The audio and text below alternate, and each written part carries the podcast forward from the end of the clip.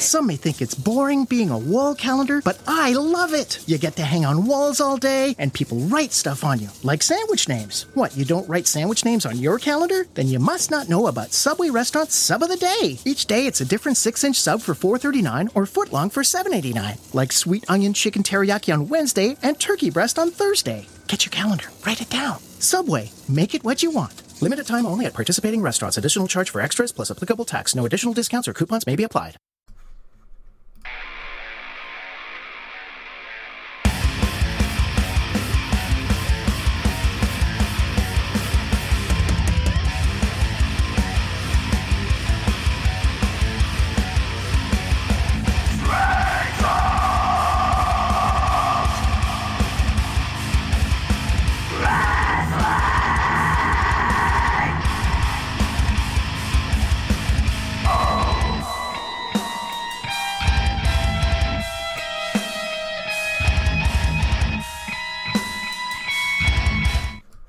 Up, wrestling fans? Your host with the most, George McKay. I'm in the building. I'm not here with my cohort in crime today. The animal's not here. He is MIA today. He had uh, some personal stuff to take care of, so he's got a personal day off. But I am here in studio with a special guest. Very excited to have him here. Up and coming talent here in Ontario. But we're not just going to label it Ontario. We're going to branch out. Mr. Sway Archer is in the building. Sway, how are you? I am fantastic. Thank you for having me. we are always excited to have wrestlers out there because a lot of our fan base is primarily based out of the U.S. We actually have a really big following in Oh, the okay. U.S. So we're we're very honored and passionate that we have those fans that Mm-hmm. tune in every week. We also have a great following here in Ontario. But the funny thing is, a lot of fans in the U.S. and a lot of fans in Canada, as you know, kind of stay within their bubble. Yeah. Either yeah. you're you're all WWE and that's it, Mm-hmm. or now you're all WWE, but you're hyping up AEW because you think there's competition, which there isn't. Which we might touch on that a little bit later. Yep, get your yep. opinion. And then of course you have the indie scene. Every city, every major city, anyways, usually has a very strong indie scene. and even even some of the tinier cities, which Yes. I'm, I find very interesting. Well, Seth Rollins got a school back home in Davenport, Iowa, where Yep. he's from. He's got about 20 wrestlers on the school, and he himself, they do local shows there almost every week. And when Mm-hmm. he has the time off, he'll come out, have a match with the guy who he sees as the bright spot of his organization, Yeah. and try to try to get them like you know a little Give them the rub. Yeah. four star match under the radar type thing. Like, hey, Triple H, keep your eye on this guy. Mm-hmm. Which I mean, if you're Triple H, we all know Seth Rollins is pretty much the face of your company right now. You're going to take his opinion very seriously. Yeah, yeah. He is. Uh, I, I I find it fascinating how he's come up because setback after setback after setback with you know the Well, that first thing. great run and then the knee injury. Yep. Right? Takes him completely out of WrestleMania that year. You're talking about writers who already suck having to go back and try to re. hey, we don't post here on Straight Talk. We post no pun. We hold back no punches. Yeah, yeah. We have our opinions of the great writers and leadership in NXT Mm-hmm. and how fantastic they are. I mean, I'm rocking the Gargano shirt. Enough said, right? But then we have our opinion of what we like to call the Vince McMahon sprinkle. And everything's great till you get when you're on NXT because you you, have, get that sprinkle. till you get that sprinkle because there's so many great characters. Like I'm paranoid as heck when Undisputed Era or when Velveteen Dream come up Mm-hmm. because I know those great characters and how well they've been developed. We're gonna lose everything in the Vince McMahon sh- sprinkle, as we call it. I, I have a lot of faith. I have a lot of faith in individual talent. I I've never been the type of person to put faith in an organization, but I've always been the type of person to say if you are good enough on your own, there won't be much that can stop you. Where it's like I see like everybody talks about their favorite coming up to the main roster and getting ruined. I look at a guy like Pete Dunne and I say I don't know how they would ruin him. Um, I don't I don't see that being possible either, just because of how old school he is, mixed with that new attitude flair. There's Yeah, not really yeah. much because I mean, old school. You're talking about breaking the bones, dissecting, Mm-hmm. pretty much tearing your opponent down. they compare him to Fit Finlay a lot. It's an apt comparison. I think it's a, I think it's a strong comparison. Only Fit Finlay went through that hardcore Slim Shady phase where everything was bright, bright blonde. Remember that? Yeah, remember, that? remember that. And you know he had the white blonde hair, but it's like he kind of went little Donald Trump on us for a bit there. He got a little orange. Oh yeah, Tried to get a little tan. yeah, tried to get some spray tan going on. That is one of the things that I am the most grateful for. Is that You don't have to worry about a spray I tan. I've ne- I will never worry about a spray tan. Like even if my skin tone is somewhat uneven, like if I go on vacation, I come back, it's a bit uneven. I'm still not spray tanning. I'm not doing it. I don't need to. It, it would look so weird on me to be spray tan. So You'd be like, do you ever watch Friends? You ever watch any old school episodes of Friends? Yes. So there's one episode where Ross goes into a tanning booth. Yep. And he misses the turn. And he counts Mississippi Oh. as he puts it, and he comes out like an eight on his back and a twelve on his Yeah. front. He looks he looks like somebody who just literally lost a bet. but let's uh, let's get into so we'll hold off on all our opinions of main roster because let's focus on you. Let's focus on the indie scene here and all the great stuff you're doing. So you just to give our listeners a little backstory, you train out of Battle Arts Academy, which is Santino Marella, aka, aka sorry Anthony Carelli, aka Santino Marella's school. yeah, Hey, you could you could do it either way. He goes by both depending on what he's doing. You know what though? We like to we like to represent Battle Arts in a way of who it is, not the character he played. Yeah, not as much as I know he appreciates Santino and the character and everything that it gave him, Mm-hmm. we know that he wants to rock Battle Arts as Anthony Carelli. Exactly. As I know personally, being in his school, that he has a heavy focus on judo, and the way I tend to put it when people ask me, it's like, do you call him Anthony or do you call him Santino? It's like, no, I call him Anthony. There are some people I call by their working names. Like we have one of the guys at our school, Timmy O'Connor. His actual name's Devin. Everybody calls him Timmy. So some people work out like that.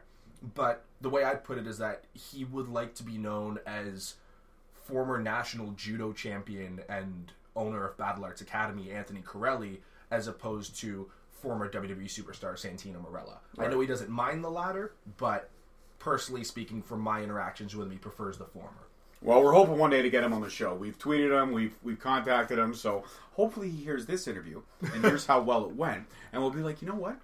I'm gonna go sit down with those guys. It's it's funny. The first wrestling interview I ever did was with Rudy Blair, uh, former 680 News correspondent. Rudy Blair runs Rudy Blair Entertainment Media, I believe it's called. He came in for a talk at my college while I was in the radio program, and we got to talking about wrestling. I told him I trained at Battle Arts. He said, "That's you know, at Santino, that's Anthony's school, right?" I said, "Yep." And he's like, "Well, you know what? If you ever want." We'll do an interview because he loves wrestling. He's always been involved with wrestling. He had been on live shows back in the '90s when they were here. It was Nice. like a special guest appearance thing. Oh, Madison Square Garden, or sorry, not Madison Uh, Square, Maple Maple, Leaf Gardens. Garden. Yeah. Whoops!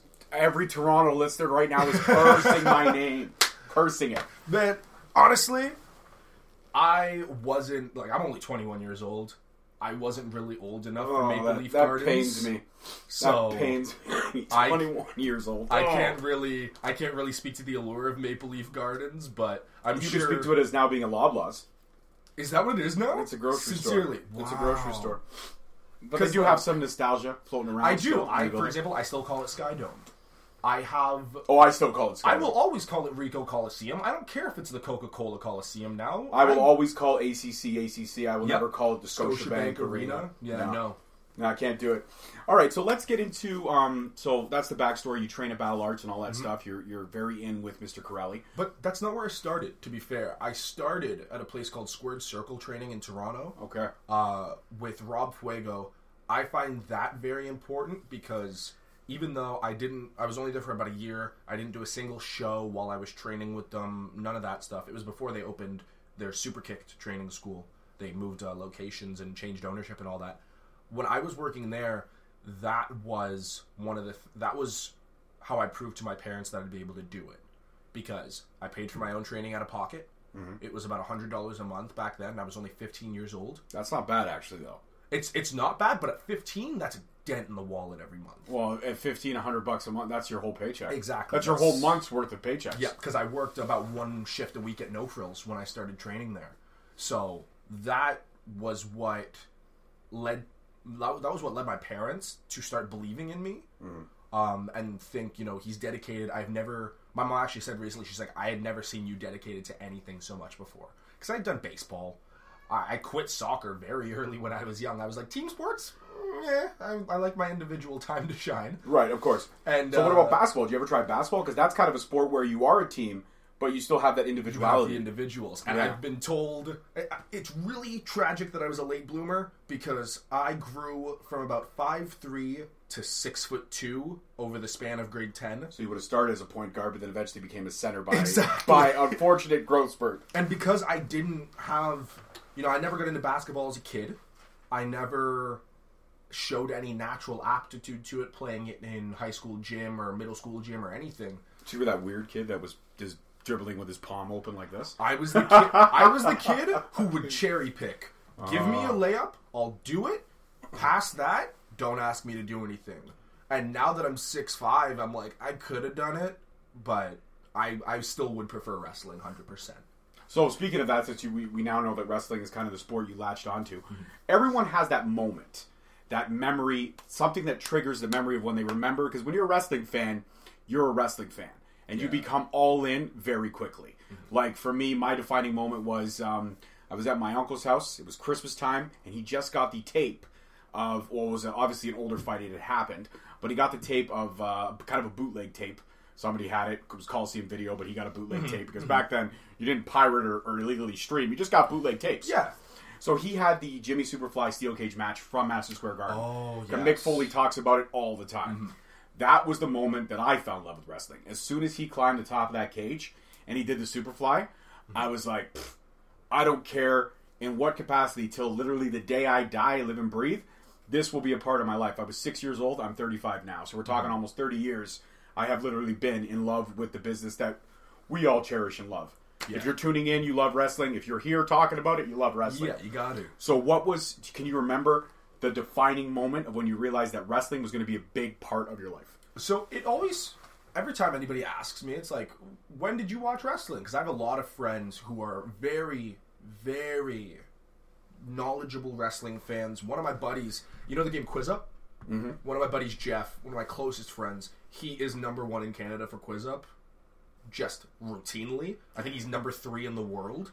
Okay. Like, he's got ridiculous wrestling knowledge. He also, whenever we drive, he'll put on wrestling themes. He has all of the Uncaged albums downloaded on his phone. Nice. Like he's got stupid knowledge, more than I have, which is crazy to me. Um, but for me, he he always, he always jabs at me because he's like, "When did you even watch wrestling?" And it was so on and off.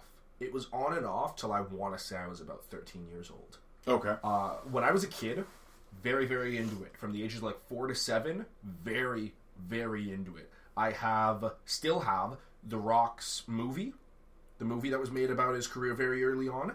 I have his biography signed by him that my mom got when uh, he did one of the, he did a book signing in Toronto back then when he was releasing that book. Is that when he, is that when he had the uh, the lesbian turtleneck with the uh, the fanny pack? It was, a- it was after that. It was Okay. Versace shirt rock. Oh, it was Versace shirt rock. It wasn't uh, early on Nation of Domination. I just got out of being Rocky Maivia, and I'm trying to find No, myself. no, no. no. It was Versace shirt with three buttons undone, glasses rock. Oh, okay, Like, nice. It was oil on the chest. Oh, Clean oiled shaven, to oiled chest. The only person I've ever seen oiled more is David Otunga.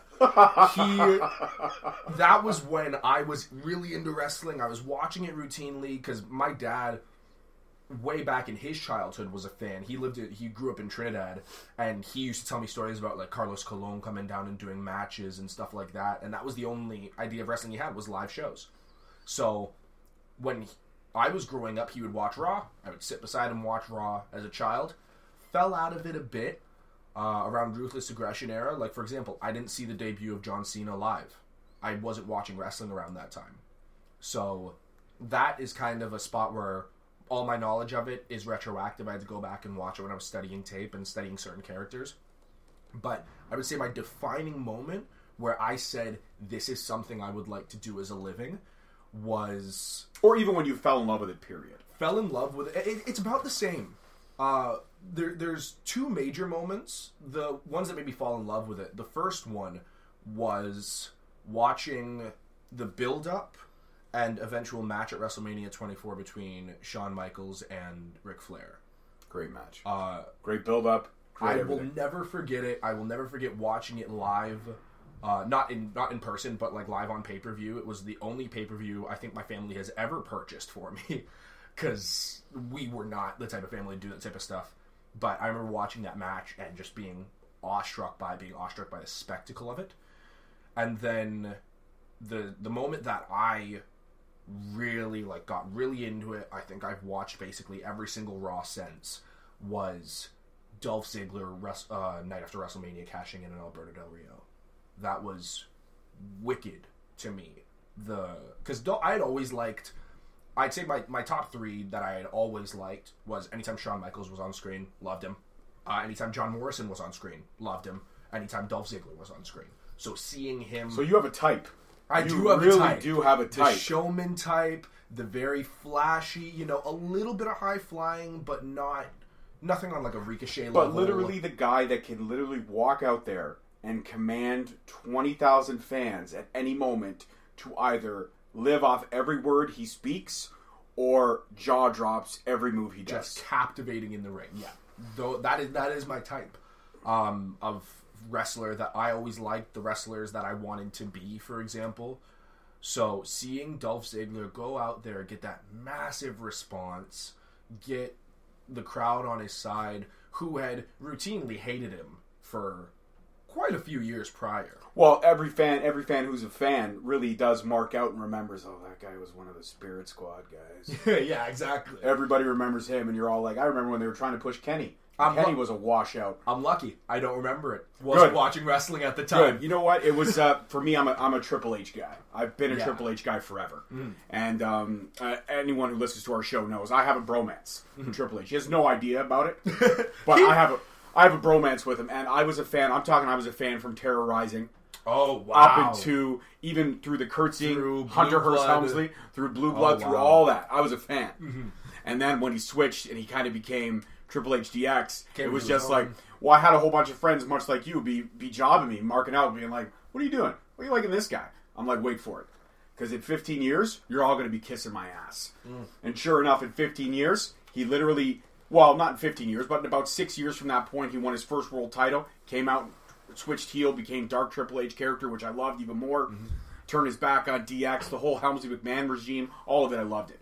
And this was a guy who I who I consistently, most people forget. You think about The Rock reinventing, you think about Mick Foley reinventing, you think about Ric Flair reinventing, Sting reinventing. yes.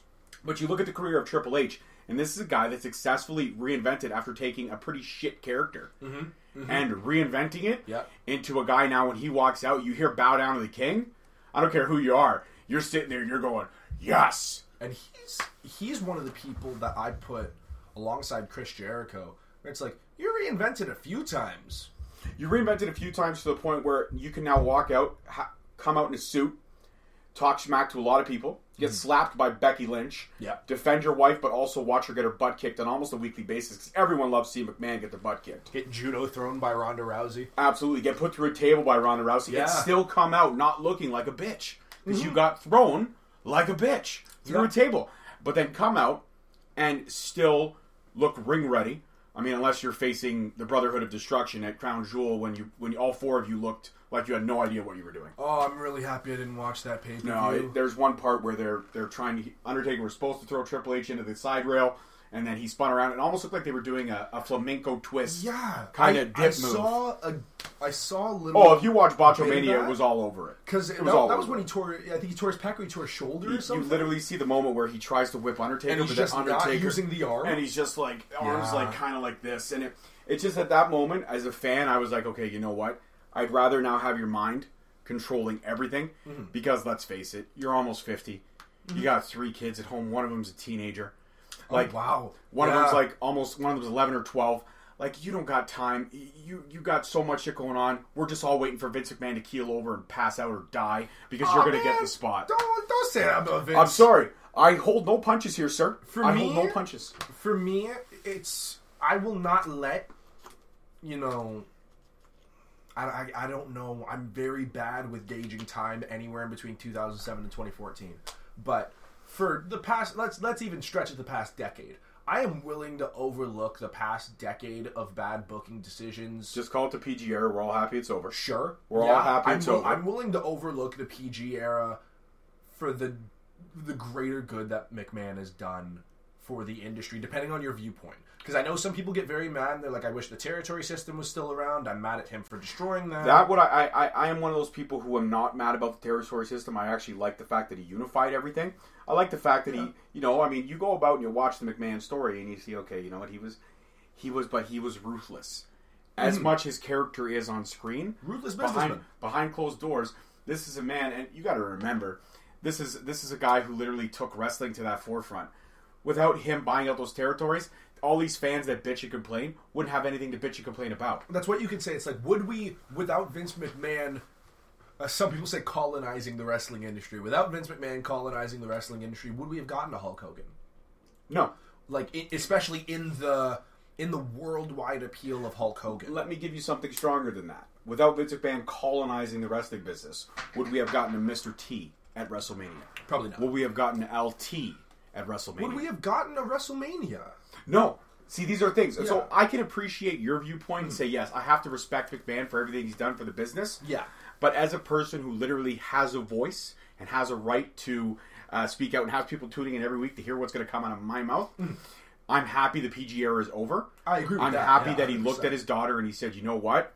You CBO'd us right into the ground. Our numbers are still there. We're getting. Don't get me wrong. They're getting two and a half million hits on Raw, so the numbers are still there. Yeah. It's not three point five or four point six like when they were getting right around just when they peaked in an Attitude Era. Yes. But the numbers are. st- I mean, you're still getting two point five million people to and tune even in. without that, it's still gross, uh, ridiculous the amount of profits they have. I think they had their highest highest uh, profiting year ever, accorded for inflation. Yeah. Like, it's still. Oh, the, the business is still there, and you know what the great thing is now is that the one thing I, I love about AEW is that now, even though they're not competition yet, because there's no TV deal in place, and that's what we Mm-hmm. Still try to stress people. By the way, you can check out our AEW episode we dropped two weeks ago where we talked about all things AEW. Mm-hmm. But AEW without a TV deal means no competition right now. Exactly. We got to see the pay per view. We got to see how it works. We got to see how it flows. We got to see everything that got set up. Got to hope Cody is as good as his dad was because his mm-hmm. dad didn't have the pocketbook that Vince McMahon does, but now Cody does. Cody Which- literally has a license to write a check because he's got one of the richest men in the world backing him. I find that wild. I find it, and I I understand the WCW comparisons that a lot of people make. Of course, because it's a Rhodes. It's because it's a Rhodes. It, well, no, it's because there's money, and they're being viewed as competition. It's because they're being backed by somebody who is ridiculously financially successful who has no experience in wrestling. But he got, but this time much different than Ted Turner. Mm-hmm. He got the right people in place. He didn't just find some wetback executive who was six months in the business and said, "You're going to run it." Don't get me wrong. Bischoff did one hell of a job. Yeah. we had great TV for about five solid years. Mm-hmm. Everyone was a wrestling fan for five solid years. Everyone was. Yeah. But you look back at it and you could see why McMahon was more successful. Because even though McMahon near the end, he realized, okay, now I got to take risks. I, I can't be safe anymore. Yeah. I've got to be. I've got to take risks. And get mankind as champion and stuff What- like that. once he did those risks, that's when things started to pay off. And I think that's a problem. A lot of people sleep on it, and I even sleep on it sometimes too. I look at the McMahons now, and I'm thinking you're complacent because you haven't got any competition. But once May 25th happens, once Double or Nothing happens, we're going to really see what AEW is packing.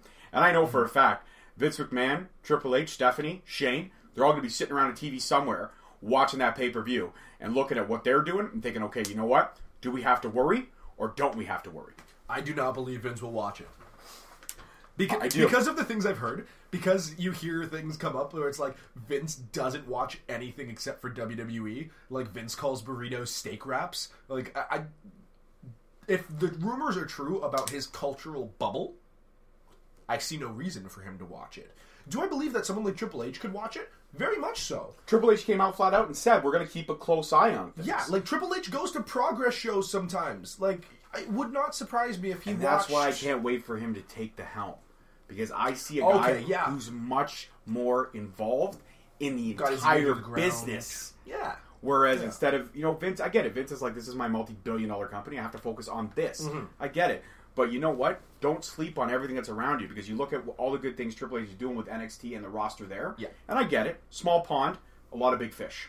Come up to the main roster, Yeah. very big pond, small fish. So you have to you have to learn how to work it properly. But I look at the main roster, certain guys that they're still hanging on with that shouldn't be. I'm sorry.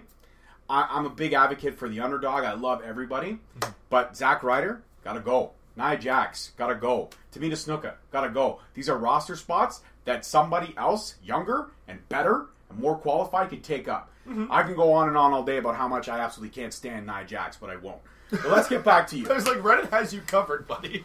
Like, the amount of Nia Jax hate online, whether you want to think it's justified or not, I personally, I, I cannot care enough when it comes to Nia Jax. Just, and, and, and I can Nia say, Jax getting RKO'd at Royal Rumble though was uh, fantastically amazing. ooh, buddy, the amount of people that were like, yes, and the amount of person, the, the amount of person, the one person That one, who I that know one of- Nia Jax fan. Oh no, not even a fan. The one person I know of specifically, and any of my buddies who I talk to about wrestling who listen to this podcast will know exactly who I'm talking about. Very. Well, I want to know. He has somehow become public enemy number one in Ontario Indie Wrestling, the Facebook group right now.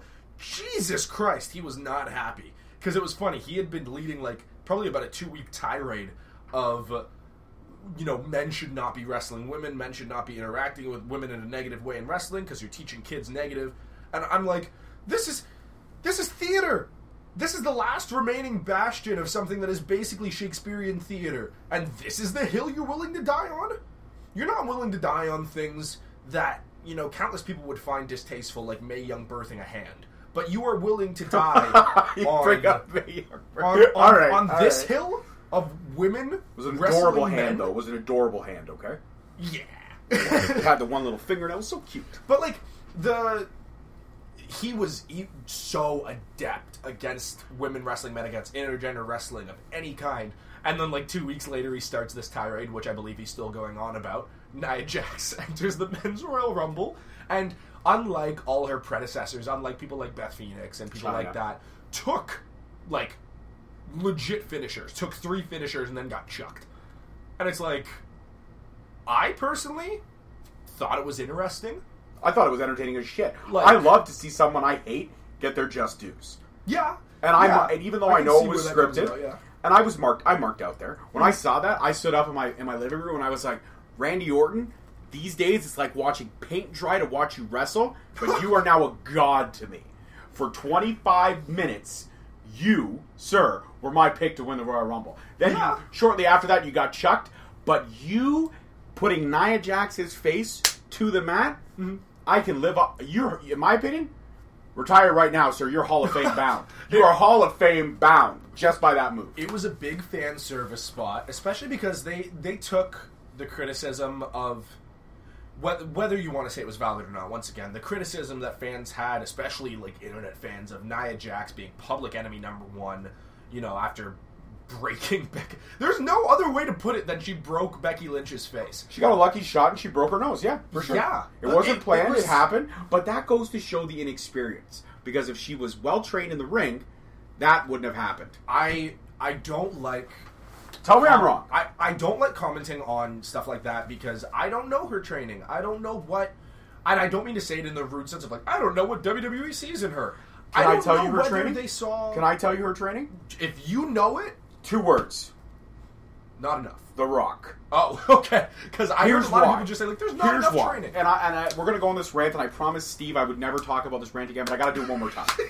so, because she's related in bloodline of Samoan dynasty, Yeah. she was grandfathered into NXT. She was rushed through the system because she's larger than life. She came out, had some very subpar NXT matches, couldn't cut a promo to save her life, then was brought up to the main roster. Then they took this larger than life woman who they could have literally made the most badass. There's one way Nia Jax could have worked, much like Roman Reigns. Don't put a mic in her hand. Let her walk out there, let her kick some serious butt, and leave. No words, just fists. Literally, the revival slogan. just fists. That's just it. fists. But what do they do? They put a mic in her. Then they get somebody like Alexa, Bill, Alexa Bliss to attack her about her weight Oh, and about this and about that. And then it became a, you know what? I'm I'm being I've been bullied my whole life because I'm a big girl. No, uh uh crash it. Stop it right there. I'm a big guy. Mm-hmm. Even at the age of 35, I still get people who I'll walk by with my wife who's a, incredibly Yes. gorgeous. Yeah. And they'll be like, "How did she get him?" One word: mouth. My mouth does a lot of my talking for me, and I also have a sexy radio voice. Plus, I have cute dimples and blue eyes. I thought you were going in a very different angle with the mouth comment. But no, but hey. no, yeah, yeah. All right, let's keep it clean. No, but honestly and truly, I have confidence when I talk. I can command a room. Yeah. and that's one of the things I appreciate, and that's one of the things I know my wife fell in love with me about. Plus, I'm hilarious. I'm funny as fuck. humble brag. I, am- you know, I don't have to be humble. It's my show. But Fair. But the fact of the matter remains is that for weeks on end, for months on end, they did that. They berated us when she's being bullied. Then they go ahead and slap the title on her, and the first person she hugs, The Rock's mom. Oh yeah, I'm yeah, tired about of being reminded that you are The Rock's cousin. I'm tired of being reminded that you're Samoan Destiny. That's why The Rock, when he first entered, didn't work because they introduced him as Rocky Johnson's son, the the Yeah. god, the, the Yeah. grandson of High Chief Peter Maivia. Now it's like okay, cool. Just like when Randy Orton first entered, a lot of people hated him because it was like, oh, it's Cowboy Bob Bob Orton's Orton's son. son. It's third generation wrestler, blah, blah, blah, blah, blah. Then he carved out his own legacy as Legend Killer. Then The Rock became The hmm. Rock. So these are the things that that's why those characters have defined and stayed the test of time. That's why The Rock Yeah. could come back once every five years, say, do you smell what The Rock is cooking? And then leave. And fans are okay Yeah. with letting him go for another five years. Yeah. But the problem with Nia Jax, the problem with all these guys is I'm sick and tired of hearing about your bloodline. Just because you're born in the same bloodline, talent is not sexually transmitted. Your mother, your father, yeah. your cousin, or hereditary, whatever you want to call it. It's not trans. It's, you, people aren't built that way. Yeah. Yeah. Eminem's daughter, can she spit lyrics like Eminem? Michael Hell no. Jordan's kids. Michael Jordan's kids are terrible ballers. LeBron, LeBron- James's kid is luckily actually doing very LeBron well. LeBron James's kid is actually good. I hate LeBron James, but I got to give respect to his game and his kid's game. Yeah, I gotta give respect to the fact that he is built like a super athlete. Yeah. You want to talk about super athletes? But he's got the hairline of a 50, of a 75 year old white man. Doesn't matter. When you have the money, you can fix it. But he hasn't fixed it. But he did. He for for like two years, he solidly fixed it. It's just whimpering again. Is that like a is that like a lip noodle joke? Are we going there? No, no, no, no. It's it's his hairline is receding again. God knows how. Because I, I thought it was hair plugs. I don't know how he fixed it. Well, this it. conversation has taken an absolutely Oh, yeah, fantastic it's been- turn. it's been because we've been all over the place. But let's get back to you. So, Yeah. Mm-hmm. Squared Circle, you originally started with uh, what's his name again? Rob Rob Fuego. Fuego. So Yeah. actually, we know his name because we interviewed the Bubblegum Princess, who was Oh, also Alexia trained by- Nicole. yes, I was training there around the same time that she was, and this will also go into a mini tirade I have about it being weird for me because I'm in a point in wrestling where it's like I know on the Ontario indie scene where it's like I know that person, but I don't really know them that well. Like I trained with them, and most of them, there's a few that don't, but most of them will be like, "Oh, it's been a long time. I know you." Like I was, uh, I was helping out with the Destiny show, which is where I met you, and Channing Decker was there. I started training literally at the exact same time as Channing Decker, and seeing him being like, "Oh, like hey, like long time no see." He's like, "Oh my god, like yeah, I haven't seen you in forever," and it's weird for me seeing so many people that I either trained with, like literally same ring, same time trained with, like some of the guys that have gone to great heights now, and I'm ridiculously proud of them. Like, there's no jealousy. I want to get that out of the way first off. There's no jealousy because I understand I took a two year hiatus for college. I, there's no way I'm going to be on the same level as these guys. But like Channing Decker, Space Monkey, um, Will White, who, who's not, not not wrestling much anymore as far as I know, but started training when he started uh, st- around the same time that he started training as well. Bradford Montague, who I train with now at Battle Arts. It's really interesting for me to see all these guys, and then see people like like Von Vertigo, where I may not have trained with him, but the first sh- indie show I ever went to in Ontario, he was on it.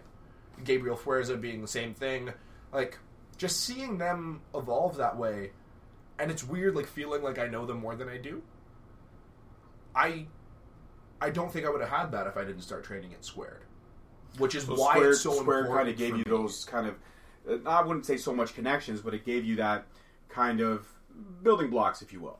It got me into the Ontario indie scene way earlier than I expected to be. Okay. So why, out of curiosity, why are you no longer with Squared Circle and why are you now with Battle Arts? Well, the Was that a reason- personal choice? Did you move out of the area? What happened? A little bit of both. Okay. I've lived in the same place since I've been training. I live in North Brampton. I B-Town? had to yeah oof. i had to get my mom to commute me every week every wednesday to basically jane and finch uh, if anybody knows where the prayer palace is in toronto the massive church it's basically on the same street uh, that's where squared used to be i believe it's still where fuego holds his ring Just for all our U.S. fans out there, if you've ever watched any movie ever, that street is almost in every movie because a lot of the times most gangster movies or most movies are filmed on that street. yeah The church is almost in every shot. yeah it's it's Actually, if you watch Titans on Netflix, they fight literally inside the church. really Yeah. oh i haven't watched titans yet but that's that's an interesting Good show. tidbit. Good show. I stream it illegally. My Fire Stick. well, that it's Arrow Road. It's where I started. My mom would commute me there every single week, and because, as I'm sure any 15 year old knows who doesn't have job from a family connection, i employment is precarious. So there were times when I wouldn't be able to work anymore, and I'd have to be like, "Hey, sorry, I got to take this month off of training. I will not have a hundred dollars." And I wasn't gonna ask my parents to front me a hundred dollars for wrestling training because one of their conditions was if we're already carpooling you there, you pay for it. Like we're done paying for sports for you. and that's stand up parents. I think if you got a Yep. passion, once you get to a certain point in your passion, Mm-hmm. I know I have some friends who went to hockey all the way up to the AHL and the OHL, Mm-hmm. but eventually over time, the parents were like, listen, we can't afford. You, got to start funding this. You got to start funding some yeah. of this. And I'm very lucky that wrestling was much less expensive than hockey. Of so course, of course. praise be to me there that I didn't have to pay for something like hockey myself. But when I started doing that, I was I think it was it was about a year of training. I was uh, seeing progression, not like wild progression, which I'll get to what I consider wild progression after. But I had been seeing progression, and at that point, my buddy at the time, who was tr- who had just started training at Battle Arts, uh, Dylan LaForme, call him Big Cinnamon. Dude's like six foot two, four hundred pounds, massive guy, and he's ginger. So we called him Big Cinnamon. It ended up being his ring name. Um, he All right, nice. yeah, he he had posted a picture with his uh, at the time significant other in the lobby of Battle Arts, and I said, "That's interesting. You trained at Squared, so unless because I knew he lived in, I believe he lived in Hamilton. I'm like it can't be much further unless the school's in Hamilton." So I saw him post that picture. I didn't really think much of it, and then I started looking at my friends' Facebooks, and uh, Ad Hutchinson, the British brawler, saw that he had posted pictures from there. He was training there. Andrew McRae, he had started posting there. Divya had started training there, and I thought to myself, "There's there's something that I'm missing here." Because a lot of the guys that I'd been training with are now over there, and I was like, you know what? If it seems like it's going to work out better for me, you know, it's worth looking into at least. So I looked into it, realized that not only was it closer to the point where I'd be able to get there myself and wouldn't have to ask my parents to carpool me. At the time, it was only 50 bucks a month more uh, 50 50 bucks more a month. There we go. It was only 50 bucks more a month. It was more But the gas and the time, travel time you would be saving would be huge. Exactly. It was uh, more classes a week because now that I could commute myself, I couldn't just go one time a week. I could go three times a week, which at the time was the amount of classes that Battle Arts was offering. Not to mention, if I wanted to, I could also train Muay Thai, train Judo, I could train boxing, So you They can really well round your skills there more than you could at the other and learn more shoot techniques. Originally, I was like, well, and, and obviously the fact that Anthony runs it is a big plus because for me, Well, there's a great mind that you can really pick because he's been he's been to the literally the top of the mountain. Yeah. Yes, I mean he's been there. this guy's an intercontinental champion. He's a U.S. champion. He's a multiple time tag team champion. has literally won the full Grand Slam with the exception of the big one. Yeah, and and now actually does no longer hold the record for the quickest WrestleMania elimination. That The actually Royal was Rumble. Elimination? Sorry. Does he Royal- not? He doesn't hold it anymore. It actually got beat this year. With No Way Jose? Yep. Oh, No way, Jose literally beat the record. damn. Because I remember, I remember being there for a while, being like, that record will never be beaten. No. Because from a wrestling technical standpoint, watching that spot and going in, out, it's like that was that was so quick. That was No way, quick. no way, no way. Jose literally went in, stood up, out. I think he, I think he literally beat it by 0.2 or 0.3 of a second. I mean, I have to check into it for sure, but I'm pretty sure. Do like a side by side comparison of when their feet hit the floor, when they get under the rope, sit there and edit, being and in. timing. You got two stopwatches going for clarity. no, but I'm pretty sure no way Jose to beat the record. But still, But still, it's a uh, great record and a great moment to have. They wicked show it. uh, They show it. Yeah, wicked career. Yeah, and, Absolutely and wicked the thing, career. you know what? You, it doesn't matter what research you do into it, because obviously the record keepers are what matters. When we see next year the Royal Rumble, the by the numbers video that they put out every year, we'll see because it always records his. Because before it was him, it was the Warlord, and they always had the Warlords in there. And now every year it's him, and you get him go, I wasn't ready, and you see that every single year. So I want to see, I want to see, I want to see if it changes. Because even like whether he beat it, if if he did beat it, I think the even more interesting thing would be will WWE change it in there? in I think. I mean, books? Santino's held that record for quite a few years. So Oh I yeah, I to think it's been eight years. I want to see No Way Jose probably holding it on to till the next kind of transition. Hmm. Whatever this era we're getting into now, the strong style era, if you will, and then we move on to the next era. Well, that's kind of where they're going, right? Everybody's going strong style. They're promoting British strong style. NXT we, we here is. at home. NXT is the main roster isn't. The main roster isn't I changing. think to I think they I think they are. I think they are in a way because you've got to look at the changing of the guard. They're actually maybe not okay, maybe not strong style, but I want to say they're going more opportunistic. So if we call it the opportunistic era, if you will, they really haven't labeled this era yet. Yeah. But if we call it the era of opportunity, then that's probably the point where we should go. Because now we're starting to see a lot more quicker call ups. We're starting to see roster spots being filled. Mm-hmm. We're starting to see better mic technicians. We're starting to see better wrestling. Mm-hmm. And that's kind of the beef that me and Steve have. Because Steve's a mic guy. Yeah. Steve loves Steve loves the build. Hmm. Whereas me, I respect the build. But for me it's all about the culmination. Weeks and weeks of promo Mm-hmm. is great. Give me the back and forth. Give me that. I love it. Mm-hmm. But if the match at the end of these weeks of weeks of back and forth doesn't deliver, then all of this here Meant was a waste. Yeah. Yeah. So the culmination for me, the story match that they tell in the ring, the in-ring story that we Mm. see, that has to live up to all the build, or else the build was nothing. for me, not maybe direct mic work, but build in general. Because there are other things that go into a build. There's storyline, there's character work, there's because you, you look at someone like like Ricochet or Velveteen Dream, who are two of my favorite examples from NXT. They didn't talk to each other as much as you know the the highlight points. The, I always look at a highlight package. In the highlight package that they had, their spots were not you know witty one-liners that they had. It wasn't like big promos that they had. No, it was Ricochet flipping over the top rope.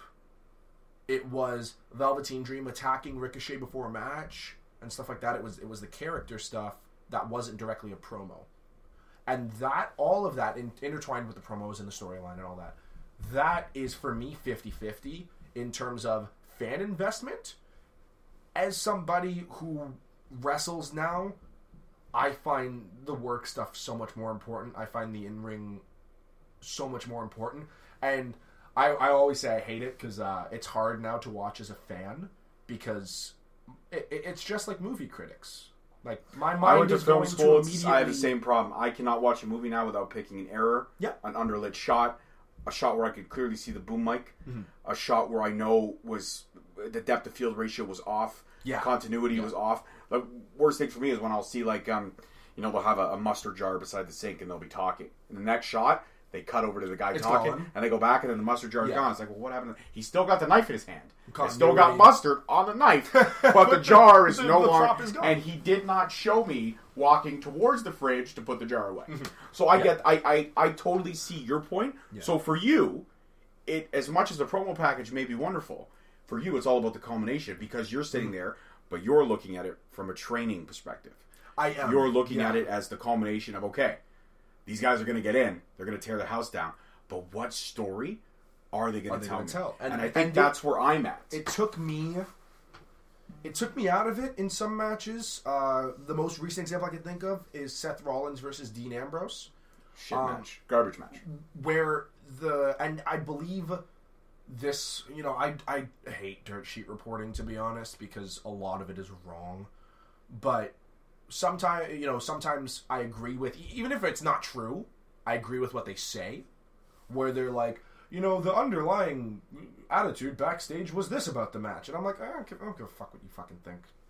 If when i get back there they'll tell me what the fucking underlying story was. I don't care about what you think the underlying story or what your source says because sometimes your source is just i think it's this and this makes sense i'm a reporter Sometimes the source is the third truck driver in the road trying to move stuff on. It's like, what did you think of that match? Yeah. Uh, I heard a lot of people talk and say it wasn't that good. yeah exactly Well, who did you hear talking? The two guys, the two chicks at Craft Services, or the actual, or the actual three freaking important people of the company? yeah exactly Like, who did you hear speaking? And and the thing that was running around from that match was, uh, why would you be chain wrestling in a such an intense feud? And me watching it, even as a even as a fan, I'm like, these guys hate each other. They're gonna brawl each other. They've been pissed at each other, and like every time that Seth Rollins got to the ring, he couldn't wait to get his hands on Dean, and Dean would powder out. It's like that. We need to see him finally Get, his, hands. on yes, him. yes, yes. And then they started chain wrestling, and I'm like, this makes no sense. I don't chain wrestle people I hate. I Go in some people you, I respect. you punch him in the face. yeah, exactly. like if you hate somebody, you're gonna hit the ring. You're gonna just sock them. If I was a wrestler, Like, I'd walk out to the ring every day with a hammer, not a sludge hammer. Triple H has like got that. claw hammer. I would walk out with a hammer, and I would just hit the guy in the face with the hammer. Then I'd beat the crap out of him, and then I'd go into the match. I'm I'm Well, it's an advantage. I'm a hardcore kind of guy. I can, I can tell. I'm a hardcore kind of guy. You wouldn't get But- away with it otherwise. So so back to back to the transition from Squared Circle to Battle Arts. Yes. It's Yeah. closer. It was more feasible. Yep. More classes. Yep. More opportunity. More chances. Just so to much grow. more. So this is where I guess for me it's interesting because Oh, sorry. I I, don't know. want, I want to preface this. Sorry. No disrespect to Rob Fuego. Still love the guy. Still love the guy. I saw him about. Uh, I saw him this past summer because he still rents out his ring. I saw him at uh, what was it, Burger Fest in in Woodbridge. It was funny. I was working security for the event just through the security company that I work with, and they were like, "They have another wrestling show here." Destiny, George's promotion, was doing their summer tour, and they were doing a lot of festivals. So they did Burger Fest. And it was like, you want to go work security for the wrestling ring thing? Because they need security over there. You know basically everybody that is working the show. Why not just go over and do it? I said, okay, fine. I go over there. It was the first person I see, Fuego. I'm like, oh my God. Like, it's been, it's been like four years since I've seen you. Like, how are you doing? And yeah, he, he's, he's a great yeah, guy. no no disrespect. We're not trying to get into a, a, a war of words between Squared Yeah. Circle or between Battle Arts. It's just for you. Mm-hmm. For me, it worked out better. Location feasible, more classes, opportunity to grow. Yeah. So for me, in terms of because I I've never trained, but I mm-hmm. love the business, and I always this is what one of the questions I, I actually when we did our interview with Alexia, this was one of the questions I asked was in in terms of training when you walk in and you're let's say you're going for the first time you walk in maybe you get dissected they give you a look over they give you do they at that right at that moment obviously they don't give you a character right away because they mm-hmm. want to see what you can do but once they see kind of what you do what your knowledge base is do they sit there and they say okay you know what your style is going to be like what's your style do they ask you what your style is or do they kind of once they see what you're capable of doing they sit there and say okay listen we're going to work on these points mm. because we see you as a high flyer or if you're in there and you're kind of a bigger guy or a bigger girl, they say okay. You know what? You're going to be a brawler because I can see that you're going to be more brawler. But then they look at somebody who's kind of got that IQ, Yeah. much like we say basketball IQ or hockey IQ, that wrestling IQ, Wrestling IQ. Yeah. that guy who can literally go in a ring and be like, you know what? If we're going to do this transition, this sequence here, I could give you a couple Irish whips. You could jump over me. I could do a baseball slide underneath. Yeah. I could They- come up on the ropes, flip they over. visualize very well. and I personally, I this is gonna sound like a humble brag, and there's gonna be people who listen to this who you know trained me in that. Is like you're not that good. It's like I, I don't care. My mindset is very like it is very conceptualizing. Where if somebody goes and people who have worked matches with me or tried to do spots will go, "Let's do this," and I go, "That's not to work." Like it's just not. It's not logistically possible because I'm very good at visualizing things in any aspect, whether it be wrestling or anything else. Just visualizing them. If somebody tells me I want it to look like this or I want it to go like this, I think to myself, I think, okay, am I gonna have enough time to get up after that? Is you know, am I is the ring does the ring positioning make any sense? And that's something that Anthony has also drilled into me, where we watch back tape of our shows. Usually, the two Wednesdays after a show, we'll watch back tape, and it'll be like something will happen in the match. He'll pause it and go, "Why'd you do that?" Won't say anything else, and it's the most nerve wracking thing in the world. Even even in practice, sometimes he'll stop and be like, "Why?" And if you can't come up with a reason, will be, you probably shouldn't do it then. So for me, a lot of the times, someone will be like, "Let's do this." I'm like, "That makes no sense. Like, why would you do that? Like, why would you, you know, why would you go and in no sense do you mean in the story that you're trying to tell in that particular match mm-hmm. you get to the sequence that they're talking about and you go well the story that we've already built even just doesn't fit Yeah. this now this page here doesn't make sense Yeah. to get to the next chapter it's like we've been, you know, we've been slugging it out for, you know, four minutes. Why would you put on a headlock? Why are you headlocking me? We've just been punching each other. That's a de-escalation. You want to go further Like, and sometimes it's stuff like that. Sometimes it's stuff like, literally, why, you know, oh, another one that uh, everybody has a problem with every now and again. It's that's gonna bury the ref. Don't do that. Where it's like you're you know because I work a lot of tag matches now. It's like your tag partner is gonna try and come in, the ref's gonna stop him, and I'm gonna do like the like sell uh, like make the ref think I tagged. It's like it's gonna bury the ref. If the ref doesn't see the tag, he shouldn't be calling a tag. Why would you do that spot? Because we've gotten reamed for that before. Not my team specifically, but like in a match I was in, we've gotten reamed for that. And when I and now because Anthony has, I also have a decent memory. Because Anthony has reamed me on something, it's probably not going to happen again. Because he reams me on it, and I'm going to remember it, and somebody's going to be like, "Let's do this," and it sucks sometimes. Because sometimes I have to tell people who have been in this business for longer than me, it's like, no, and it's like, work. it's like, why not? It's and I it it sounds like a, a spoiled kid being like because Anthony said this at Battle Arts. Sometimes that that works because they will be like, okay, no, he did say that. That does make sense. But outside of, I'm I'm lucky that like I haven't had to wrestle guys outside of Battle Arts, but I've had to wrestle guys that are well, not not that I haven't had to wrestle them. I'm lucky the situation hasn't come up.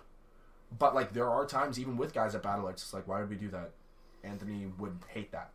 So you say right now you're working tag matches. So first off, my, my back to the original question. Oh, what is sorry. your style? The original the original question. I actually had an interesting point on that.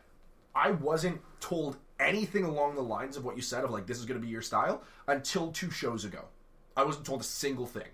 I was told Really? you are going to learn and you are going to wrestle. And that was it. Learn, do what you know. There were even character wise, Anthony was like, just worry about like learning it. Worry about learning, and for me especially because I'm a thinner guy, I was like, worry about learning it. Worry about putting on weight. Don't worry about anything else. And then naturally, I ended up being just being myself, and it came about that way. But so now that you know your style and your character, Mm-hmm. what is your style? What is Sway Archer? So the the way that my buddy described it to me, which is the way I have gone on to describe it, a, a slightly less dickish Leo Rush, Yeah. Okay. very playful, very like. I will make fun of you, like it, as as a person, I will make fun of you, but you know, outside of wrestling, obviously it's, it's just like jabs. It's nothing serious. I'm not trying to get under your skin. But inside the ring, it's like someone comes out. Oh, no, perfect example. I came out, you know, I get into the ring, and Buddy, like, he's like behind the ref, and he's going, I'm like, calm down, you look stupid. Like, it's stuff like that, where it's like, I'm very, very chill, you know, So are you a face or are you a heel? right now, face. I've only ever worked face. Uh, And even in your tag team, your tag team is a face. yes. Okay. Uh, I tag team with my buddy Chris Edwards, and it's fantastic because we became buddies outside of wrestling. When I came back to Battle Arts after finishing college, it was like Anthony was like, "Oh, uh, glad you're back. You're back now, right? Like, you, it's not like you're back for a month and then you're chilling." I'm like, "No, no, I'm I'm back." And it was like, "What do you want from me? What do you what do you want me to focus on?" He's like, "Gaining weight." I'm like, "Yes, I know, gaining weight. I need to do this. I need to eat more. I need to afford more food." Um, but like, what do you think I should focus on in terms of training? He's like, well, you should train Muay Thai more, which is something I'm getting into. He's always pushing for us to do judo, so I'm starting to do that now. And then he was like, well, you know, for the next show, we, we need more tag teams. I'm like, okay. Um, who would you suggest? Like, who do you think would be good for me to tag team with? And he floated a few names, and he floated Chris's name. And I'm like, well, me and Chris talk anyway. So You have that rapport yeah, already. I'll run. I'll run the idea by him, and we clicked properly, and like we're we're friends, which makes it a lot easier. Because Because you can, after the match, you can go back and say, okay, so listen, that sequence that you did here, you know you screwed these moves up. Mm-hmm. and I know right? he won't take it poorly. and he'll come to you and be like, okay, cool, I accept that. Yep. But you also remember when you did that jump off the top, Fix you, this. You you rolled the wrong way, therefore setting my or whatever the case. yeah, you be. screwed my stuff up and whatever. Yeah. and because we're friends, there's outside of wrestling, there's the ability to do way more stuff. Where it's like I'll send my gear designs to him because I tend to design gear a lot, like way more than I probably should. Um, and I'll send my gear designs to him and be like, "What do you think?" I'll be like, "Sweet." And it actually came to a point where he was like, "Sweet, make me one, like design one for me." Like same color pattern, same pattern, all that stuff. Of course, if you're a team, you got to look similar. Just he's he's like just do mine in long tights because I'm gonna be doing long tights next. I'm like fantastic, and I did it, and like we're in the same. It's me, Chris, my buddy Jeff, and two of our other friends in a group chat, and it'll just be like we're talking about like memes, and then randomly I'll throw this. It'll be like thoughts, and it'll be like a wrestling thing. It'll be like fantastic, and because we're friends, it's not weird to do that. Whereas like sometimes, you know, if I was being made to regularly tag with someone that I wasn't friends with, or like that we just weren't compatible, like we weren't the same type of person, we weren't going to be friends outside of wrestling, it'd be weird.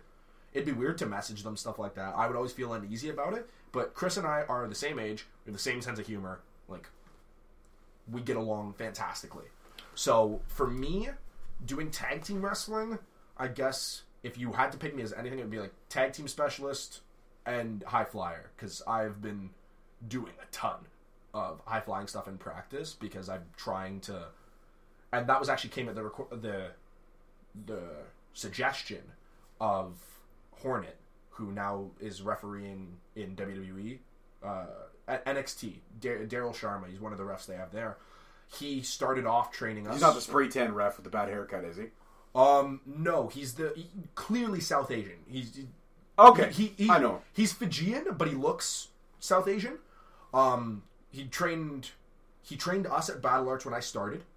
Um, he would run a beginners class, which is now run by Buck Gunderson, where it was like we're gonna crisp up your rolls, we're gonna crisp up, crisp up things like how you hit the buckle, stuff like that. Taking bumps. Yep. Where you you know you hit the ropes and then you bump and that. Kind Yeah, just stuff, more right? advanced stuff. He would run us through drills. He was the first person to train me on that stuff, and he came back and watched that show that we had in December, and that was his thing. He was like, "You are naturally nimble. You are naturally like." He's like, he's like, I've seen you train. If you could get anywhere even near the level of someone like Ricochet, with your height, it it would be phenomenal. It'd be a great selling point for you to sell to companies to be like, this is my USP. This is my unique selling uh, profile. This is what I'm good at. This is what sets me apart from everybody else. Is that I'm six five, but the only people who can do flips better than me are five nine and five eight. Well, get us in a cage Right. and I just take you out at the kneecap. All right. Man, don't go after my knees. I'm tall. Tall So, people have um, fragile knees. In terms of, I guess the next step. So now you know your kind of your your ability. Mm-hmm. You know your style. You know right now currently your face. We know that's where Sway Archer's going. Mm-hmm. You obviously don't want to tag forever. I would not be opposed to it, and that's something that I really, Really? I'm not. So I, that actually leads to my next question. Hold on, wait Yeah. for it. My next question is: so if you don't, you may or may not want to tag. Now I obviously know the answer to that. Spoiler alert.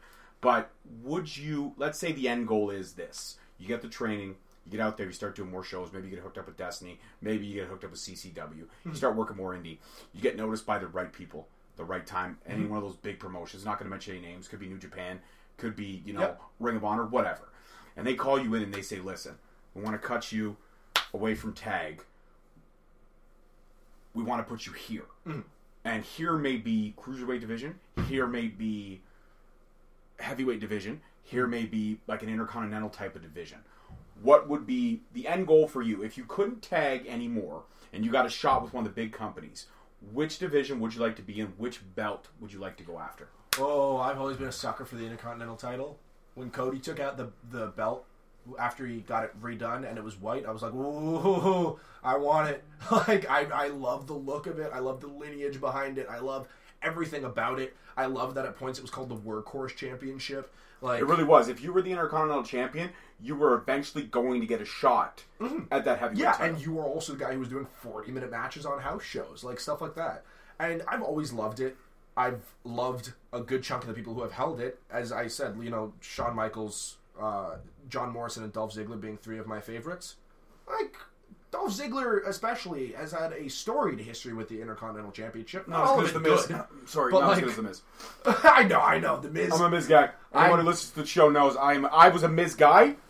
I was the opposite of angry Miz girl. I was probably the only guy in the who world. popped when he won. I was so excited. I was at Steve's house and he won, and I literally like I did the whole like uh suck Yeah. it. I I like DX'd him. I was just shocked. I was shocked because I thought he was going to be the first person to blow it, the first person to blow a money uh, money in the bank cash in. I thought he was going to be the first because just the way that they built him prior, it was like Yeah, but if you go back and you watch early Miz, Mm-hmm. You watch early Miz, you watch the promos, you even watch when he was the host of the Diva Search. yeah, You see that the mic ability the star quality. I, was I always agree. there. And always then you know there. what? I'll Real give- world, give- it was there, Bro, bro. but also look who he teamed with. He teamed with one of your favorites, John Morrison, yeah. for three-time tag team champions. Right? baffles baffles me to this day. No disrespect to the Miz, baffles me to this day that John Morrison was not the star out of that group. You just look at the two of them, just physically, just look at the two of them. John Morrison built like a statue. The Miz, at that point especially, not so much. Uh, John Morrison. you know, I'm an every I'm an every man type of guy. So for me, the dude with six pack of chiseled abs, Hmm. looking like he could literally walk in and steal my wife, I'm not going to be a fan of that guy. yeah, yeah. But the guy who walks around in a fedora Loudmouth with a chain and- with chain loose pants, I'm Chain thinking, wallet Miz. I'm thinking, yo, that's that's my style. I rocked a chain wallet up to like four years ago. I'm proud of that fact. But you know what? no that's that's what I mean. Me, I'm I'm the everyman guy. Other than Triple H, Mm-hmm. my favorites, past or present, Mick Foley, Yeah, yeah, uh, Kevin Owens. Love the big man who's got the agility. yeah. Miz. Mm-hmm. Uh, also, I'm a very very big fan of Marty Scurll. Marty Scurll not built like a brick house. Love him. He's great. Oh, the villain, amazing. And I'm also I'm a Gargano guy. He's not a six pack type of dude. Yeah, okay, he's got Hmm. Still the a fantastic body. He's but- got the fantastic Yeah. body. I mean, I love Ricochet, but again, not built like a brick house. He's toned, but he's not. I was gonna say, yeah, it's it's the difference. And Aleister Black, Aleister Black, skinny as as you are. yeah, But- well, no, no, no, do not discredit Well, him, dude. well, I'm not discrediting. I'm I'm like, just dude, saying- dude's, dude's much more built I'm than just me. saying. I'm just saying. Like you know what I mean? He's got that tall, Yeah. lanky profile. He does have a lanky profile, but yeah. he can literally go in and tear. And make you believe in him, I just got my I just got my my Aleister Black shirt. Just came in the mail. Oh, nice. Fifteen bucks on Amazon. Authentic. Huh. Eh, check That's it out. deal. Check it out. Amazon. Fifteen bucks. I got it. Just came in today. Shill, shill. seamless promotion. That's what we do. We shit on the WWE, but we promote the network. all Promote the hell out of them. We promote the hell out of them. But you know what? So looking at looking at looking at that and looking at where you could be. So the Intercontinental title would be kind of your end game. That would be where you would want it to Obviously, go. obviously not end game. I think you would be foolish to not be like, I'm going for the top top title in my promotion, and that's what I want.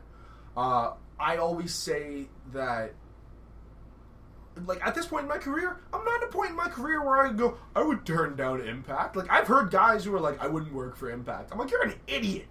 You are an idiot to say you, just would wanna not work. work for Impact. Yeah, it's like if you want to make a living doing this, Work. Work where the contract. if a place is going to give you a living doing this, you're not, especially the guys that I am training with. I'm not saying, you know, someone like someone like Ricochet saying, you know, I'd prefer to go to WWE than Impact. Sure, go ahead, say what you want. You're way past me. But guys who are training, who are like, I wouldn't go to Impact, I'm like, Jesus Christ, I really hope you knock that mentality out of your system real quick. Because for me, like I've had people be like, "Would would you go to New Japan if New Japan offered you a contract?" Hell yes. That's In a not heartbeat. that's not a question. Actually, New Japan would be the place where you have the most freedom in I- terms of what you can do storyline in the ring. I mean, look at that barn Yeah. burner. That look at look at uh, Alpha versus Omega One. Mm. I mean, the ability and the story that they told, and how far they were able to stretch it. Like they literally went Mm. almost all over that main arena floor, yeah. and they tore the house down. for me, it's I take the very Rip Rogers approach to things. I love Rip Rogers. I don't agree with him on everything, but I love him because of how freaking It's like, honest yeah, I he hate is. Cornette, and if I ever meet him, I'll punch him in the face. But sometimes he says relevant shit. Cornette and my Cornette and my coach are not fans of each other. Um, but that's that's a whole different story. He's already done countless podcast appearances about that. But the uh, the Rip Rogers approach to things was you can say whatever you want. You can think wrestling is whatever it is. When somebody puts a paycheck in your hand, you go, "Thank you, sir." You can you continue doing your work. So if WWE hired me and gave me basically the Heath Slater or the Kurt Hawkins position, I'd be like, Thank you very much, sir. I will collect my, you know, high high high five to low six or more figure paycheck yearly. Thank you. I'll take it. I'll do it. Like, would you would you find yourself complacent with a character role like that? Let's, I don't let's- care. let's talk about Kurt Hawkins for a second. I don't care. I'm here to make money. Okay, I'm here to make money. that's a fair fair assessment. Like, I love this business, and would there be a point where I fall out of love with doing something like that? Possibly. I can't tell the future, but if you hand me that contract, I'm taking it. No questions asked. I'm taking it. They have people now. And whatever they want to do with your character, Yeah, I don't elements, care. You would do it. I really do not care. Fair enough. One of the gimmicks I thought was the most tackily done that I personally would never want to do unless I was being paid like a decent amount of money is Orlando Jordan's gimmick from TNA. Would I do it if they were going to do it? I think it would be tasteless. I don't think they would ever do it anymore, especially with how much involved they are with GLAAD now. I would never think that they would do it. But if they wanted me to do it, thank you, sir. Is my check cleared? Thanks. I'm in. Like the amount of people who it's like you wouldn't be happy with a WWE championship. I see Anthony. I see the career he built with that WWE championship. Anthony told me uh, probably about six months ago. He's like, if you could, if you could look good at 204, you know how freaking wild that would be to have a six five cruiserweight. And he's like, that could be a selling point. Hornet telling me now that it's like if you could get to that level of agility, that would be a selling point. It doesn't matter to me, man. I'm doing what I love. I'm going out there. I'm working matches. I'm doing what I love. I family, family is supportive. family is very supportive. Always has been supportive. Always. My mom. My mom was always. My mom is a mom. She's gonna be worried. I say that my mom was very similar to uh, the Rock's girlfriend when. Uh, Which the- one? Ah! Da- Dany Garcia. Okay. He has he has an excerpt in his book where he talks about uh, he was working a match he took a back body drop and he sold it really well and Dany Garcia started running down the steps being like nah nah he's legitimately hurt and it's like my mom still winces at certain shots I take. I took a chop that left a handprint on my chest for two days. My mom was like, God damn it, like why? Like I love you, but like, damn, it's hard to your watch body sometimes. this? Do you ever feel like, I mean, still being young, uh, young, very young in this business, um, do you ever feel like you always hear wrestlers kind of talking about that window? Like, Yeah. if you don't reach kind of that major peak by the time you're in your 30s, Yeah. the clock is legitimately ticking. Yeah. Do you ever feel like just because your clock just kind of started in this business, really, if you think about it, Yeah. you're only 21. Mm-hmm. Do you ever think, man, like, do you ever set those those limits and those goals for yourself? Like, I, I gotta, I gotta be, I gotta be there by I'm 30, or I'm never gonna be there. I fear it daily you do. because there's always that underlying fear of what if I've invested this amount of time for nothing? And it wasn't until this year that I came to the point where I was like, am I doing this? Am I working this monthly? Going, you know, saying to myself before every show, if I don't make it to WWE, I'm gonna be pretty pissed. Not really. I love this. I don't need WWE. I don't need to hit 40 years old and have this and, and be retired because I made a living off of wrestling. I don't. I would love to, and that it's not to say that it's like I'm not striving for that or that I'm complacent just being what, like a weekend warrior or a hobbyist wrestler because I'm not. I want to get way past that, but I am very much of the mindset of everything in life. It, you know, well, there's nothing you can do about it now. And if it comes to a point where I'm 40 and I, you know, my body's beat to hell because I did it on the indies for 20 years, there's nothing I can do about it now. There would be no regrets for you. I did what I loved. There's nothing I can do about it now. It's a good mentality to Like- have at such a young age. I'll give you And, that. and for me, it's it's out of a point of sanity. It's out of a point of my personal sanity to be able to be like, do not kill yourself for this. Like, don't. And I, physically, you're going to be killing yourself for this. You know, don't do stupid hardcore spots that are going to get you killed if you're not getting paid ridiculous amounts of money. I was hoping to um, break in tomorrow. I was going to put myself through a table. jump from a scaffolding and put Yeah! yourself through a table. No, uh, for me, it's like I mentally do not kill yourself over this. Mentally, acknowledge that you are doing what you love, and if you don't make it, you better have a good time. Like, and I am having a fantastic time. So, Well, you got a good head on your shoulders, and you got a good trainer.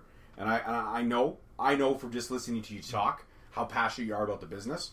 I have yet to see you wrestle. So next show you're at, count us in. We're going to come down. It's funny. check you out. My my next show uh, is tomorrow. My next show is tomorrow, Okay, Sa- Saturday, February sixteenth. Uh, I don't know when the March one is yet, Okay. but the March one I will definitely let you know. Let us know. We'd like to come and check you out. But there's always one thing we do. Another, another two other questions we'll do, and then we'll wrap it up. Yep. One other question was, no matter what organization, Mm-hmm. if you got a chance to run a promo, to run a whole storyline Mm-hmm. Okay. with any wrestler in this business, either past or present, Mm. who would you like to run with? We're talking full promo package Oh, up to a match. Doesn't have to be for a title, can be any wrestler right now you'd love to work with if you could, past or present. So I have to take both into account, crap, the matchability and the promo. Because there are people that I think are fantastic promo that I wouldn't. You know, I'd love to work. With. Get out of your head a little I'm bit. Sway. Go with what your, like- your heart's feeling. Oh God, One guy you want to just get in there and tear it up with. There's two in they're polar opposites, and it's really funny. Do it up. Kofi Kingston and Roddy Piper. Tell me. Kofi Kingston, I think, is as one of the most underrated wrestlers of all time. I agree with you. Um, and oh god, I popped when he got put in the chamber. I, I think that he is just phenomenal. The amount of time he has put in, the amount of versatility he has, the fact that he, just like Chris Jericho, has reinvented himself so many times to be able to stay relevant, going from you know Jamaican, you we know remember Jamaican SOS. accent, ECW SOS. I hear them calling. going to you know them still having a Jamaican theme, but billing in from Ghana, West Africa, having sort of an ambiguous I don't know what I'm doing. Tag team with CM Punk, tag team with Evan Bourne. Uh, all the stuff he did eventually to coming to the New Day and having them, despite not being in the title picture sometimes, despite uh, horrendous segments, the old day segment I hated it. Uh, despite stuff like that, staying so relevant and so over. I think he's phenomenal. I think he's a fantastic worker. I would be honored to work with him. He's, he's one of he's What one would of the my match? What What would the match be? Would it be a classic match or would it be a stipulation? Oh Lord, I think it would be doing him a disservice to not put him in something like a ladder match. Everybody raves and everybody raves about his Rumble appearances. His Money in the Bank appearances are just, God, I love them. Stuff like using the the ladders as stilts. Much like Shelton. Shelton had some great yeah, money in the bank. Shelton, matches. Shelton, Shelton was the original Money in the Bank highlight reel, and that is something I don't think will ever be taken away from him. Because Kofi kind of did it, but then Kofi moved into the Rumble territory, and that was his spot.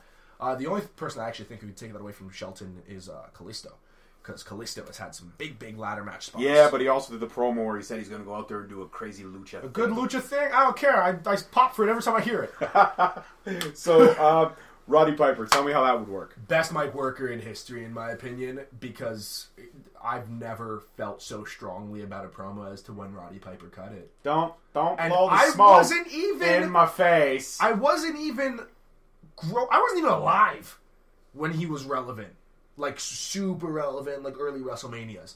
But like seeing stuff like but go back and watch. Go back and watch him and Snook. Uh, him and Steamboat. Yeah, I've just go- watched those matches. I've watched it, and he's just he's phenomenal.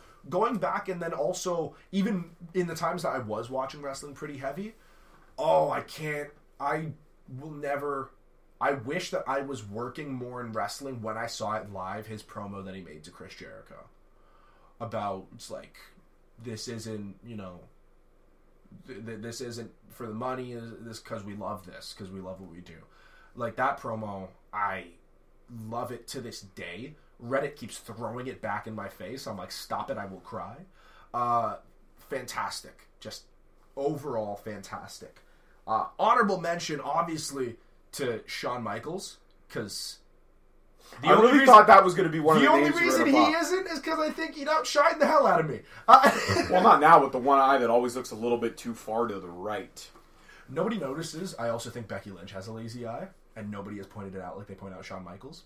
I just point out Shawn Michaels' eye because I'm like, I always make fun of um. We used to have another co-host on the show. Hmm. We used to call her the voice of reason, Michelle Ruggio. She's uh, awesome. She's one hell of a wrestling fan, and she was hardcore Shawn Michaels. And every time she would bring up a Shawn Michaels moment, I would just shoot back with, "All right, relax with the one-eyed Willie shit," Oh wow! because I would all like I would just say, just put a patch on it, Shawn. I'd rather not watch your eye move 15 different ways Man, while you sit there and that tell me. Happened. I don't know Well, whether I it's know how it happened. One too, or- one too many. Actually, you know what was funny though? When he was fighting in the Crown Jewel match, Yeah. he got kicked into the bottom turnbuckle, Hmm. and I swear for a split second it went straight. And then he got kicked again, and it went right back. So I don't know. I'm Oh, a cold. man. I'm a cold-hearted bastard. I am. Um, and also, the other question would be, um, uh, if you I, I like to play word association, if you will. Oh, sure. So I'm going to throw out some names. Mm-hmm. Any brand I choose, and you're going to give me the first thing that pops in your head. We'll do ten names, and just give me the one word. We're going to move on. Mm-hmm. Yep. No explanation needed. Ready? Kenny Omega, Body, Cody Rhodes, mind, just fantastic mind. Shinsuke Nakamura, Entrances. Jesus Christ's Wrestle Kingdom entrances. that was my first impression of him. Was those? And I was like, one of my favorite tag teams. Yeah. Right now, the Revival. Underrated. Thank you. So underrated. Steve, the Animal Mitchell, listen to this. We got the revival episode dropping the week after this one. Oh so check God. that one. We actually called it hashtag explicit, explicit, explicit, the revival. because we actually we actually Steve and I got into a heated a heated, very heated, passionate discussion. Because I'm one of those guys who have respected the revival since the NXT days. Yeah. Alright, so that's four. Alright, oh, five. Here we go. Ready? Mm-hmm. Becky Lynch. Ooh, that's tough. Um, time to shine. Glad she's getting her time to shine. Because as as one of the people that at the beginning of that four horsewomen angle was touted as like this is the one that's not going to do much. Very happy that she's getting her time to shine. Okay. Okay. Oh, one guy I absolutely can't stand. Hmm. Kassius Ohno. NXT guy always walks around with stupid freaking Orlando jerseys and all kinds of nonsense. He had a beef with Matt Riddle. Just horrible. Wicked. Just the one.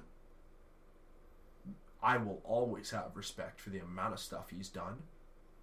He came. He came to one of the schools in Hamilton and did an hour-long Really? gauntlet match for charity. Really? with just him wrestling, beating the shit out of people, going over most of it, and then having someone else come in and face him, just an hour long. With with and it was, I it was a great stand him. experience for the students. I, I, I actually I was more cheering for Matt Riddle during I also, two matches. oh, of course I was, but I also have stupid respect for the fact that at his larger size, he is still as agile as he is. He can still do like still do Tope Con Hilo fine. He also just some of the some of the stuff he does is stuff that I had never seen prior to him. Stuff like hitting a discus big boot and have you if you had never seen Kassius Ohno, never played a 2K game to see the move, and just think discus big boot, you think that sounds stupid. That doesn't sound like it would work, but he makes it work and it looks fantastic. Just a lot of stuff like that. I have worlds of respect for him. Fair enough. I said no explanations. You've ruined the game. No, I'm joking. okay, so three more left. Three more Yeah. left. Okay, here we go. I'm going to go classics now on this one. Okay. Hulk Hogan. best to ever like be, best to ever come out of it. I think The Rock's eventually going to beat him on that because I think currently The Rock is the most recognizable WWE superstar of all time. The Rock is also the most highest paid actor in Hollywood. Good for him. God damn it, good for him. Um, but yeah, just icon. Just basically because of how where he took the sport Yeah. to. All right. Uh, well, Roddy Piper. One word. Remember one word. Hero. Okay. And last, but certainly not least, Vince McMahon. Boss, please. um, in, in, in all honesty, though, uh, mogul. Mogul is the only word you can use to describe him. Fair enough. I'll take it. I'll take it. Well, that's it for today. Sway, thank you so much for coming out and spending time for Thank us. you very we much, literally man. talked about everything. Yeah. I, I, you know what? I want to say that you know what? I'm going to actually put this on air right now. If there's ever a time where the animal or I Mm-hmm. cannot be here, I'd like to say we will call you, and if you're willing and able, Yeah, I'm down. come out and, and just assist us on one or two episodes. Okay. How do you think? No problem. I love that. I'm I think the back and forth would be excellent. I think so as well. So don't forget, guys, this episode this week was fantastic. Thank you so much for coming out. Next week is our hashtag explicit, explicit, explicit, explicit, the revival. And if you don't know what those four explicits means, Google the damn word. I'm not going to say it. We try not to swear in the show, okay? we try not to. We really try to keep it clean. We do. So that's that's after right after this interview episode. We thank you so much for coming out. Thank you. And uh, if you guys want to follow him, tweet him, DM him. What are all your handles, brother? At Sway Archer on literally everything. Facebook, Twitter, Twitter. Instagram. I don't use anything else. Perfect. And he's also a friend of ours on Instagram, so you can follow him through there for sure. And uh, that's it. We look forward to the future that you're going to have. I see it bright, and even if it's not in the mainstream, I definitely see you backstage producer, man. You got one hell of a mind. Thank you. You do. You got one hell of a mind, and I and I appreciate that. You also have some wrong opinions because I still think Kassius Ohno sucks, but that's just my own opinion. Who else could pull off a discus big boot like that? Two words for you: Kevin Owens. He, I don't think he get his leg that high. Okay, it's my show. Get it. all right, guys, that's it for this week. As always, I'm your host. Thank you so much for coming. You all know, I guess, kind of my co-host today, but the one I want to interview, Sway Archer. Say goodbye. Thank you very much. All right, guys, that's it. Don't forget next week, fuck the revival. Oh, see, I said it. I just didn't want to You say, did say it. I said it. All right, that's it. So hashtag, you know the word, the revival. That's coming out next week. Don't forget to check out our previous episodes, the interview we did with Joey Maxwell from CCW, and don't forget to check out the All Elite episode. Everything's still available on all our platforms, which you will get on our shoutouts at the end of the show. As always, stay safe, be happy, and love wrestling. Peace out, guys. Thank you all so much for tuning in. Catch us every Wednesday at 7:30 on Spreaker, Stitcher, Spotify, iHeartRadio, iTunes, and Google Play Music. Also, be sure to follow us on our social media platforms: Facebook and Instagram at Straight Talk Wrestling, and Twitter at underscore Straight Talk.